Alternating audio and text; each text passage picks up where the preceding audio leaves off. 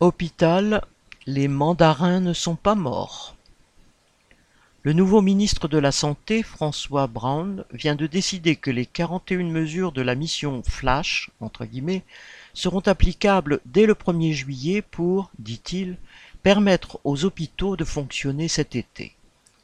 On n'est jamais mieux servi que par soi-même, puisque c'est à lui que Macron avait confié le soin de cette mission flash, entre guillemets, plutôt mission splash, car aucune mesure d'embauche n'est prise.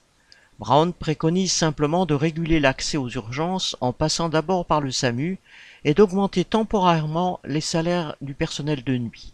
Pour Brown, comme pour Macron et Véran avant lui, il n'y a aucun problème de moyens, c'est juste qu'on les utilise mal. Pour soutenir ce discours, le Figaro Magazine a publié le 1er juillet une interview du professeur Perromort, chef de service en urologie à l'hôpital Cochin de Paris, pour qui, à l'hôpital il y a beaucoup plus de tirs au flanc qu'avant. Fin de citation. Dans les entretiens d'embauche des infirmières, aides-soignantes ou secrétaires, on ne poserait selon lui que des questions sur l'heure à laquelle on rentre chez soi, le choix des vacances ou encore le droit à toutes les vacances la première année.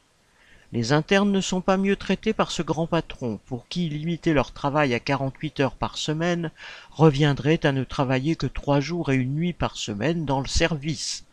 Enfin, il enfonce le clou en affirmant que, citation, certains brancardiers ne brancarderaient qu'un patient par jour. Fin de citation.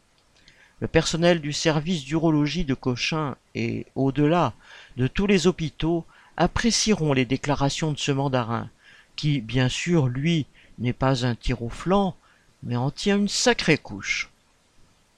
Cédric Duval